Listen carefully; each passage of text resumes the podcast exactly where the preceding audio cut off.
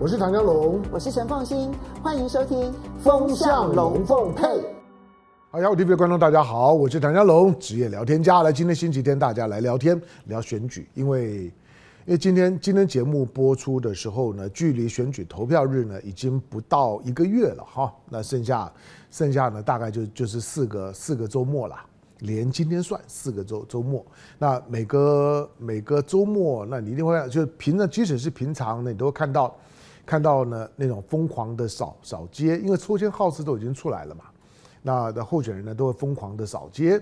那第二个呢，呃，每个礼拜，呃，未来的这两周民调呢会立会密集的出现。那因为一旦到了民呃民调的缄默期的时候呢，你就没有办法发布任何的民调，不能发布民调会有什么影响？就就是所有的候选人，你没有办法去告诉你的支持者，我已经领先了。那我已经领先多少了？所以在台湾选举有一种奇特的现象，就就是你到最后那几天的时间，你要进场投票的时候，你对于选情的判断，除了看新闻抓抓那种的候选人的那种的哭哭爹喊娘、呼天抢地的声音之外，你就只能够倒数回到呢十天半个月之前的最后的民调的印象。那在那个印象的基础上面呢，去判断谁比较有胜选的机会。好，所以呃，大部分的所有选举的造势的拉抬，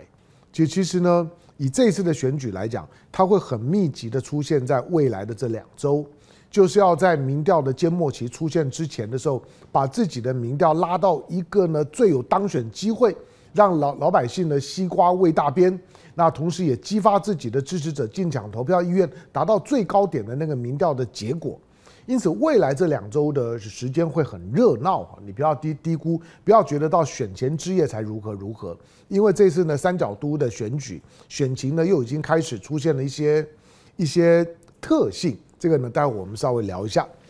好，那呃除了民调民调之外呢，周末的这个呢大造势拼场啊，这大概都是未来这二十几天呢你会看到的固定的戏码。不过我们我们回头先来看呢这一次的台湾的选举走到今天为止。我我要先强调一下，就是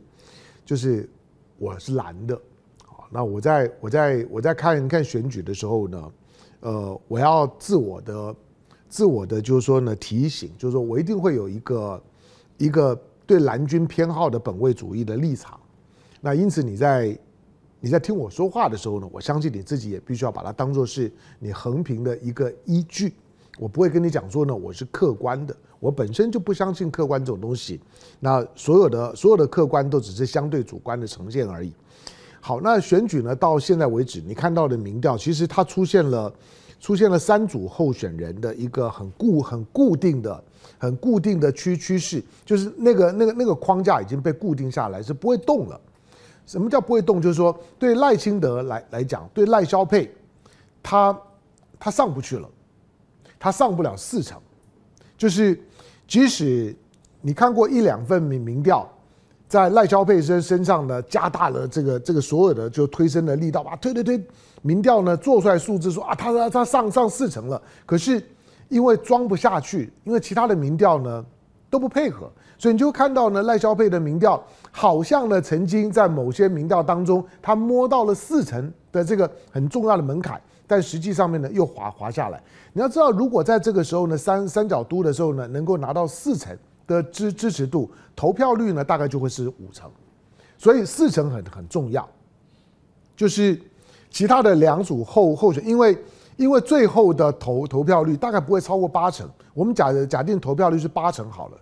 你这个时候能够拿到四成的支支持度，那大概就是投票最后的票数的换算，你就是拿到五成的得票率，所以四成很重要啊。好，那但是赖清德呢，占不上四成，上去之后很快退下来，大概都维持在三成五左右。这件事情他已经固化了。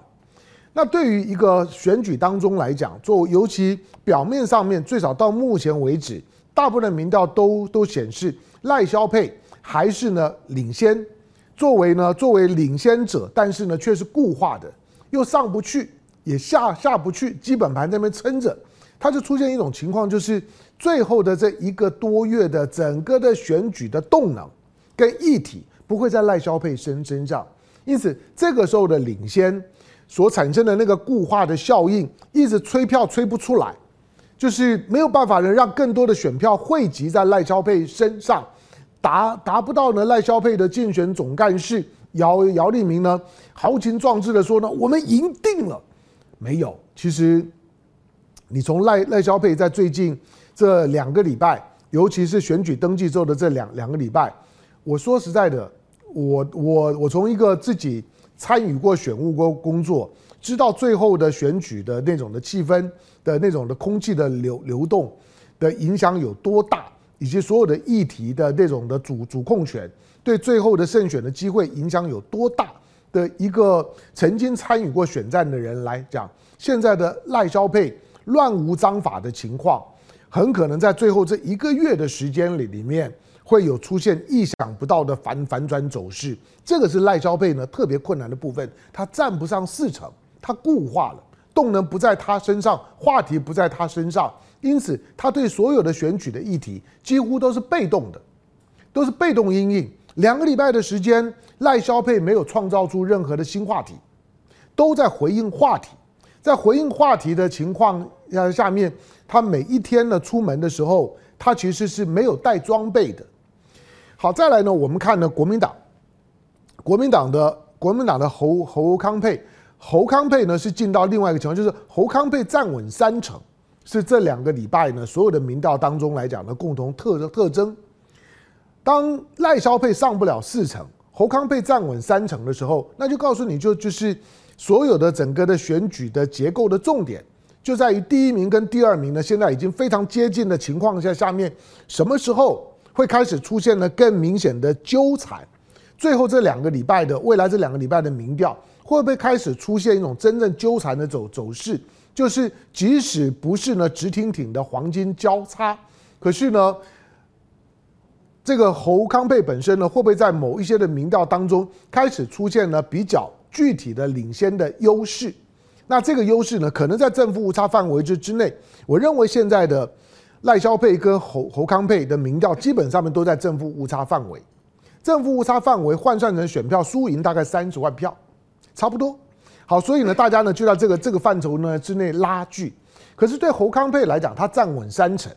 站稳三三成呢，也有也有两个意义。第一个就就是侯康配在三组候选人的结构当中，在过去两个月里面，侯康配呢从原来最最落后。那个时候当然还没有侯侯康配了。侯友谊本来是三组候选人当当中，那表态支持率呢最低的一个。那侯友谊呢本来大概不到两两成，可是呢，在过去两个月里面，侯友谊呢完成了第一次的黄黄金交交叉，就是因为三组候选人嘛，第一次黄金交叉呢就就是他超过柯文哲了。他超过柯文哲其实跟赵少康没有什么关系，因为侯友谊超过柯文哲是在侯康配确定之前。侯友谊就已经超过柯文哲了。就当大家在谈蓝白合的时候，谈蓝白合谈的兴致很高。就正当呢，大家呢看着，不管是郭台铭也好，柯文哲也好，每天呢都在对媒体放话呢，在凑呢侯友谊的时候，反而把侯友谊的支持者给激发出来了。那侯友谊的基本盘就出出现了。这个基本盘呢，大概会在两成五左右的侯友谊的基本盘，也就是国民党里面的本土派。国民党里面的本土派的支持者的集结，表现在侯友宜身上，在两个月前呢开始出现。好，那第一次的黄金交叉出现之后呢，那第二次呢？第二次现在还还没有，就是我们刚说的，跟赖金德、萧萧美琴的这一组，什么时候会开始出现呢？黄金交叉或者麻花的走势，是未来两个礼拜呢观察的重点。可是我们知道的另外一个重点呢，就是侯康配呢成型了之之后，蓝军深蓝。的大量的回回流确定，这个回流确定，把侯友谊的两成五的基本盘呢再垫高了一波，那到了呢站稳三成，所以赵少康让侯友谊让侯康配站稳三成这件事情呢是确定的。好，那对于侯侯康配来讲呢，除了除了这两个在民调当中你看到的趋势之外，就选举的现象来讲，现在。以真正的就是说有可能当选的这两组候选人来来讲，选举的动能是在国民党身上，是在侯康配身身上。你看到的绝大部分的议题，不管是主动抛出来的议题，或者呢是被被被这种呢，就是说呢，呃，选选举的这种抹抹黑啦、抹红啊这种围剿的议题，动能呢都是绕着侯康佩，所以这两个礼拜的时间非常清楚的，侯康佩成为选举议题当中的主角，声量在他们身身上，几乎大部分的选举议题的声量，如果不沾到侯康佩，他几乎都出不来。所以侯康佩在选举的这个时刻，在所有选举议题当当中取得了主动权，这个对选举最后一个月影响就很大。当然，并不是说在这种情况下侯康佩就稳当选，目前呢没有办法那么的乐观，因为所有的民调呢，虽然有一些的内参的民调样本数更大一点的，抽样的方方式呢，抽样的这个母母体呢更全面的显示呢侯侯康佩其实。跟赖萧配之间呢，在伯仲之间，甚至于呢，很多时候呢是小幅领领先的。可是整体的态样不足以说呢，侯康配已经呢可以有当有有有超过呢赖萧配胜选的机会有有多少？这个时候讲的都还太早。可是动能呢，在在呢在侯康配身身上，在侯康配上两个原因，一个一个当然跟他的副手赵少康是有关的，赵少康。坦白讲，你看也知道，就是说他仍然是那种呢失落了三三十年的，以为已经绝种的政治政治动物。他三十年前的台北市长的选举，那个选举，我想，当然我们我们我们也没有谈谈那么深了。但是我认为那那场的选举对他来讲是很有失落感。因此这次的选选举，你看到赵少康的那种的那种的那种的政治动物的那种的热情。来自于他的骨髓里面的原发性的热情，因为看到他他他年年纪比侯友谊大，可是你不觉得在政治当中来来讲，那种讲话呢，眼眼睛会发亮，会不灵不灵的亮。讲话的时候呢，其实你觉得他的整个的政治逻辑呢，跟那种在在在政治的这种对战的过过程当中来讲，敢于呢为自己的立场呢辩护，站上第一线呢，让你问到饱。光是这个，你看他接受一些的网红的访问的时候，所呈现的气魄，不管你认不认同他，你都得要得要佩服他。就是说，他出来之后就有气，就是整个的选举，国民党的气呢就上来了。第二个是呢，国民党本身在这场的选举到目前为止，国民党知道自己的弱点在青年选票上面。国民党过去知不知道自己的弱点在青年选票？知道。但知道就就知道，装没看到。这个是呢，过过去国民党面对所谓的青年选票的标准反应，就是啊，青年我们是很弱，但没办法，就装没看到吧，赌一赌，看看最后呢有没有有没有机会。每次呢选举的时候，国民党就就在祷告，就是说希望这次选举呢，年轻人的投票率呢不要太高，年轻人呢不要反返乡投投票，因为年轻人只要返乡，年轻人投票那个票呢，可能国民党呢拿不太到，对国民党是不利的。每次呢就觉得好像。好像呢，只能够祷祷告这件事情。可是这次并不是啊，这一次不管是侯友谊本人，侯友谊当然他本身的政治训练没有像赵赵少康他们这种长时间在许多政治的复杂的意识形态的高端的两岸的，或者是或者是这种的国国际政治议题当中呢，长时间呢在在里面训练，因此他的整个的政治的思维系统来来讲，侯友谊是比较务实的，是比较政策导向的。他的所有的所有的训练都是政策导向型的训练，而不是政治导向型的训练。那但是侯友谊虽然说在属于呢这种的政治面的话题性的见招拆的拆招，侯友谊真的不强，不强。可是，在政策面上面来来讲，我觉得侯友谊的表现可圈可可点。而这次，我觉得最大的特征就是说，在面对青年选票弱势的情况之下，国民党呢是直球对决。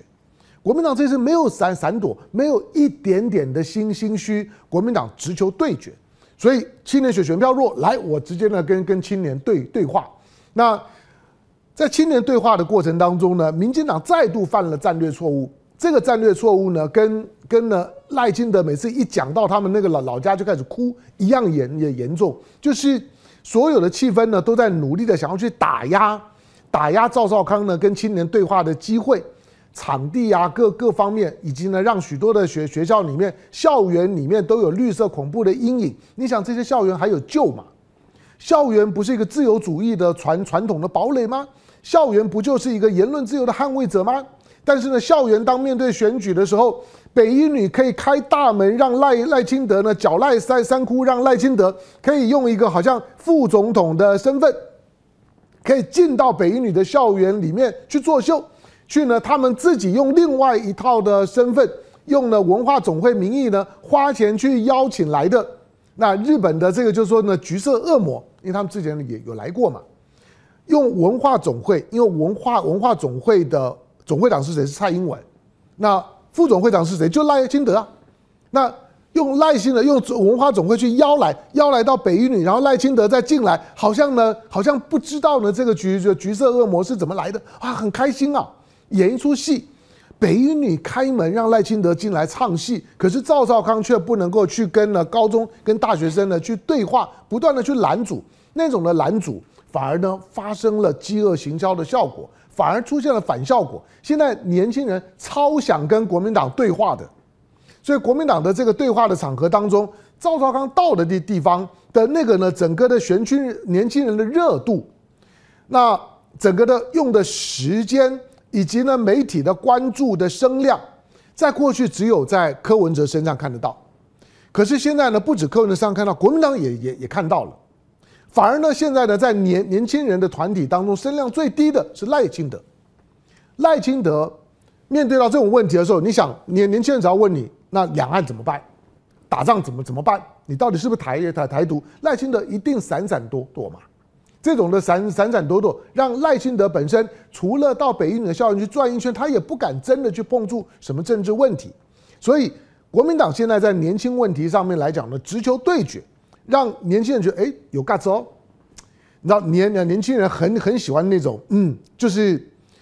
我不见得认认同你，可是我觉得你愿意跟我对对对话，我欣赏你那种的欣赏的动能出来了之后，就会让国民党的在年轻族群当中的支持，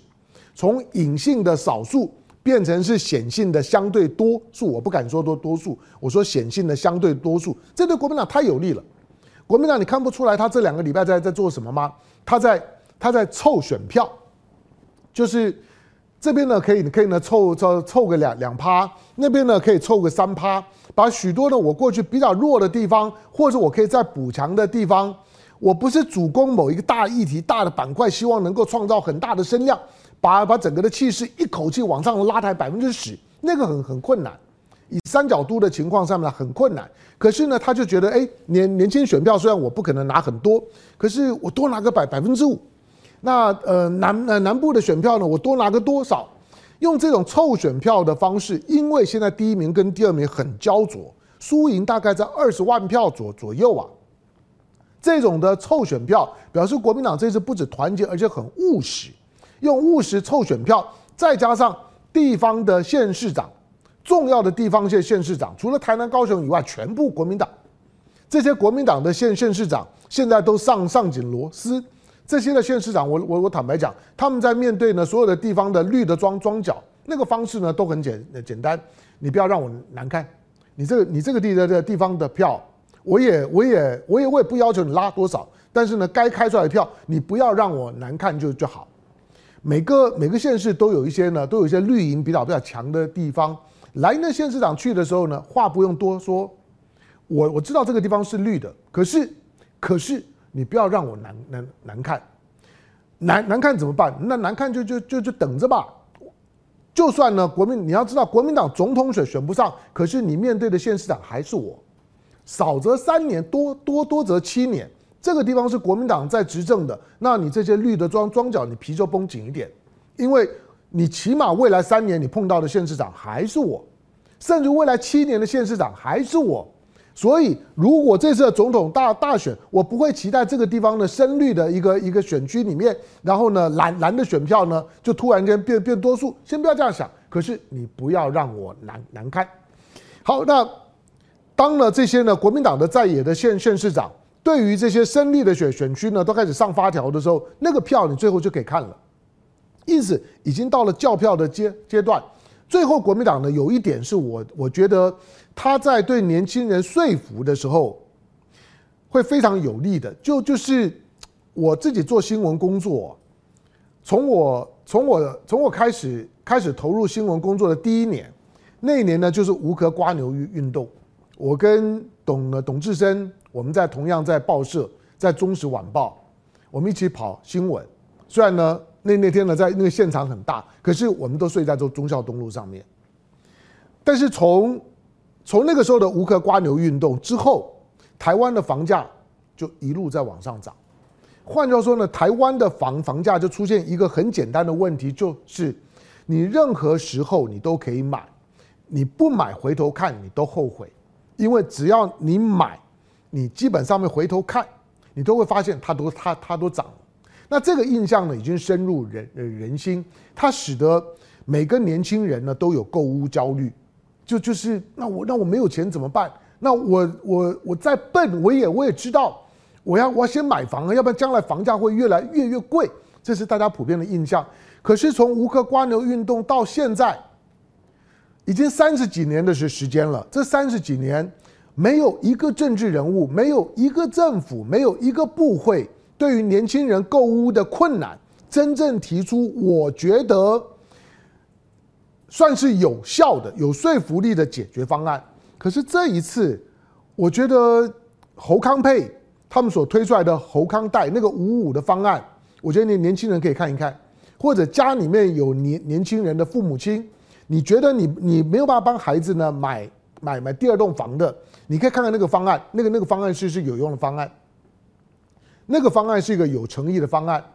你知道现在老老人家你年纪大了之后，你说哎我我已经没有工作了，可是我又长寿，那那但是我的我的生活开销又很重，我要看病。然后呢，我我每个月的生活呢开销要多多少多多多多少？那我没有我我没有钱养老怎么办？因此政府很早呢就就开始推呢以房养养老，就是你把你的房子跟银行抵押，银行呢每每个月呢就就呢给给你足够的生活费。那怎么办呢？等你有一天过世了之后呢，这个房子呢银行呢就收回去，收回去呢拍卖处理了之后。那你原来呢欠银行的钱，从银行这边呢拿去的生活费，银行把它扣下来，扣下来之后呢，还有多的，那就是呢交的交给呢遗产的处理分分配，该给你孩子给孩子，给给你老老婆给给老婆，用这种方式处理，以防养老。国民党推的那个五五方案呢、叫叫做以贷养养房，帮年轻人以贷养房，就是政府给你贷款，帮你呢买买房子，帮你养养房子，有一天你把房子卖了。我我再把这个贷款呢收回来，你没有卖这个的贷款呢，就当做就当做呢暂时的赞赞赞助你，也没利息。年轻人以贷养养房，老人家以房养养老。你如果从这个角度去想的时候，你就觉得哎，那个是一个还蛮蛮完整的配套方案啊。这个方案正在发酵。老实讲，年年年轻人啊，面对选举，真正的关心的就三件事儿。第一个，我的就业；第二个，就是我的兵役。安安全问题，两岸如果如果发生冲突，我要不要上上战场？我不站上战场，我兵役到底是四个月，还要还要还是能一年？差很多啊！我说四个月简简单，分两期呢，就这样当做呢去参加这战斗营，两个月两个月就完了。但是一年就不是啊，一年你就得要剃光头，真的呢到部队里待一年。那个在我是服过两年役的人，在当时大家都都都都服了两年役算了。可是呢，我们也很痛恨的那些逃逃兵啊。可是到现在，你你你再问我，我会说哇，那个两两年对男孩子来讲伤害很很很大。你对对男一年的伤害也很大。我说伤害很大，就是说你有一年的时间动弹不得，而且呢会影响到你要继续深造、你要就业的安排。等你呢一年出来了之后呢，重新起步。你知道任何事情都一样，你停顿了一年再重新起步，什么都很慢了。你要重新唤起你自己的记忆，重重新暖暖机，重新的投投入到呢深呃就就是学这个学学术的研究深造，重新的投入到就业市场，那个暖机呢都要花花时间的，能够呢能够省掉这个时间最最好。国家安全、战斗任务，这是职业军人的事。如果你不是职业军人，那就把青春、把梦想交给你。我说把梦想交给年年年轻人，把安全呢交给侯侯侯友谊，这个呢是我是是我帮他们想，梦想留留给年轻人，你就专心逐梦。那安全的问题呢，你交交给侯侯友谊就好了。年轻人会更自由，但是呢国国家会更安全。在这样子的一个逻辑下面，当你呢不用对购物没有没有太大的压力，就业。你呢专专心有好的稳定的经经济，购屋就业再加上兵役的问题都能够处理好的时候，他对年轻人有没有说服力？我觉得关键就在于说，如何去唤起年年轻人能够回到一个很务实的角度去思考，这三组候选人谁当选，对于你的生涯规划最有利。最后呢，我们我们再看呢，再看柯文哲这一组，因为柯文哲前几天才刚来上过我们的节节目嘛。柯文哲这一组的民民调的特征啊，我们刚刚讲讲到，就是赖萧配上不了四成，侯康配站稳三成，但是对于对于呢柯吴配来来讲，就就是稳定的跌破两两成。四三二是很清楚的，一个上不了四成，一个跌的跌破两两成，一个站稳三成。选举的最后这个月的动能在在哪里是很清楚的。那那天柯文哲来受访的时候，对，就是整个的访问的过过程当中，我跟我跟凤馨呢也谈过，然后然后我们也也也努力设定我们选举的调子。但你你你说我们立场，我我已经讲过了，我当然有立场，我又不想骗你。那柯柯文哲也是很直直白的人呐，可是。当当天他一进场之后呢，我我我我就觉得，哎，这个阿贝有心机，他带着中华民国的 mark 进来，带国国国国旗进来，嗯，带国旗这么的鲜明，我我一看就看到了，这种呢，对我们的直觉的反应呢是没有问题的。你柯文哲什么时候带带过？你过去呢，要不然就不带，要不然呢就柯 P，因为你柯文哲强调呢自己内心深处还是深绿，柯文哲呢在几年前是捡身份证的。主张台独呢，否定中华民国简简身身份证的。当事后他会解释说，因为我是二二八的受受难者。老实讲，有台湾啊，台湾有有政治受难者，也有政治难受者。就是你到底是受难还是难受，那个是两回事啊。那柯文哲他们家呢，他说，因为他爸爸的关关系好，所以到二二八这一天的时候呢，他们家就如何如何，好吧，就是每个人的情感呢，我们呢都尊重。可是，当柯文哲说我的内心是深绿的时候，我我在问柯文哲说，那个深绿的定义是是什么？深绿的定义绝对不会是二二八，二二八只是呢有关于深绿的概念当中来讲的包装纸之一。所谓的深绿只有一个解释，就是在目前的政治主张上面来讲是台独，你才好意思说自己是深绿。所以柯文哲说我的内心仍然是深绿的时候。我认为我会问那个问题的时候，柯文哲如果够直白，深绿的定义是是什么？我其实想跟他讲，深绿在我来讲，或者在绝大部分的人心目当当中，我相信大概都会认同。当你说你是深绿的时候，我就认为你是台独。个人是柯文哲又又不愿意呢去承认自己是台独，又说自己是深深绿。当天访问的时候，我认为柯文哲还是做了很多技巧性的闪躲啦，就是只要是我们比较关注的一些。立场上面的选民呢，可能会影响到选民直接的投票行为的。我们在问的时候，柯文哲固然会说啊，这个问题我我我有准备，那个问题呢，我有遇遇到过。可是其实他并没有真的去去正面的去就是就用直球对决的方式去回答这个问题。换句话说呢，面对呢我们的访问的时候，柯文哲在当天没有表现什么直球对决的勇气，大部分稍微有点敏感性的问题，他都闪过去。那个呢，可能比赵少康面面对到这些年轻学生的时候呢，都还要都还要糟。可是柯文哲在这场的选选举当中，因为他稳定的跌破两成，坦白说，我也认为绝大部分的选民，不管你支持的是是谁，你大概很难想象，或者你也从来不觉得，也不会去想吴欣怡有没有可能成为副总统。我想你大概没有没有想过这个问问题。比较复杂的就是说。你柯文哲当总统，请问你的人马在在哪里？你当台北市长八年，之所以呢被认为呢是评价很差的台北市长，不是柯文哲没有想法。我认为柯文哲其实他的表达，或者尤其在他专业的医疗啦、叶克膜啦及这急诊室领域里面，我觉得他的他的谈话是有温度的。那个温温度呢是纯粹做一个聆听者来来讲，我觉得有说服力，而且觉得这个人。他他是一个有温度的亚斯伯伯格，这很特别。可是碰到政治的时候，这是很现实，要见招拆拆招的。你有没有训练？你有没有想法？以及你有没有人马？八年的时时间，台北市坦白说，除了柯文哲的少部分的理念以外，在台北市的外观样貌上面几乎没有任何的的的改变。是过去的几任的台北市长里面，给台北市呢留下来的。攻击呢最少的一个，但他要他要当当总统，你认为这个情况会不会呢再出现？当然会呀。所以我相信绝大部分，不管你是不是支持柯文哲，基于什么理由支持柯文哲，你可能对于柯文哲当总统这件事情，我认为你仍然是没有想想法，你不认为会发生。柯文哲现在在选举当中，因为稳定跌破两成。可是他有一个优优势，就是以现在第一组跟第二组的非常接近，柯文哲在最后这个月的时候的所有的表态，就会出现一个很可能成事不足败事有有柯，就是我虽然不会赢，可是我可以决定谁会赢。你们第一组、第二组太接近了，因此我在最后喊盘的时候，暗示性的喊喊盘，能不能够催动我的支持者？在最后关头，把选票呢流流向哪一组候选人？就是我们在在访问柯文哲，最后我问的，虽然我问的是比较迂回，就是柯文哲，你对于之前你一直讲的所谓的政党轮轮替这件事情，你你到底在你心里面是什么位置？你对于推动政党轮替有没有决心？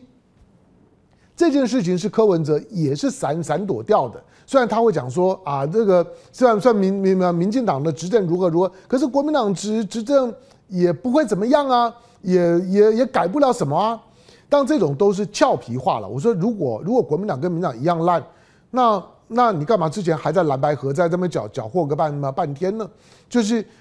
那只是他不敢去正面回答问题时候呢，所采取的一个迂回的，就就是以退为进的。这样一个回应的方式，可是不管怎么样，柯文哲现在呢，仅剩的这些的选选票，他要达到两个目的。第一个就是他自己不会，他自己选就选不上，很可能选不上了。我坦白说，他选不上。可是他知道他可以，他很可能可以决定谁选得上，这个是他最后一个月的筹码。因此他在选举的过程当中的动能，比赖清德都还要强。选举到最后这个月，动能最强的在在侯侯康沛身上，不管政策面、政治面、组组织、空战都一样。但是在所有的所有的选举的结构面上面来讲，动能比较强的第二名的呢是在柯文哲身身上，因为柯文哲不会当当选，可是他手上的这个掌握的选票还够让某一组候选人当选或者是落选。这种败势有柯的可能性，让他最后的时候仍然有参与这场这场选举到最后一刻的筹码。第三个就是因为他现在还有小鸡要考虑，他要考虑他政党票。柯文哲现在最主要的就是考虑他的政党票，能不能让政党票除了呢拿到呢选举的保保证金，同时呢让这个党继续活活下去，同时呢让他的不分区的立委呢能够呢能够呢。多稳定的多当选几几席，能够有五席，再加上区域立委，现在几乎都是跟国民党在合作。国民党在最后关头的时候，能不能够真的帮台湾民众党的这区域立委也能够多当选几席，让他在未来的立法院里面能够形成一个稳定的党团，这个才是柯文哲真正的重点。所以现在动能最强的在侯康沛，第二呢在柯吴沛，而动能最弱的是现在呢领先的赖萧沛。所以，领先的结构虽然是赖萧第一、侯康第二、柯吴第三，可是呢，动能呢是倒过来的。这种倒过来的动能，就是选举的最后这个月变数还很多。现在领先的，因为渐渐的失去了动能，失速，这个失速很可能撑不到呢选举投票的那一天，失失速就会坠毁，就会撞车。那差别就在于说，你到底到站了没有？如果火车还没有到站就失速，那这组的候选人就很危险了。好，我我不知道大家能不能听得懂我讲的话？那你觉得有有道理没没道理？放在心里面呢，当参考。选举快要到了，接下去每一天呢都会有变化。看选举的时候呢，心情呢开心一点。但是刚刚讲的这个结构面的分析，给大家呢做选举最后呢动员的时候，最后参与、最后思考，尤其是家里面有年轻人的，好好想一想。周末快乐，下个礼拜见，拜拜。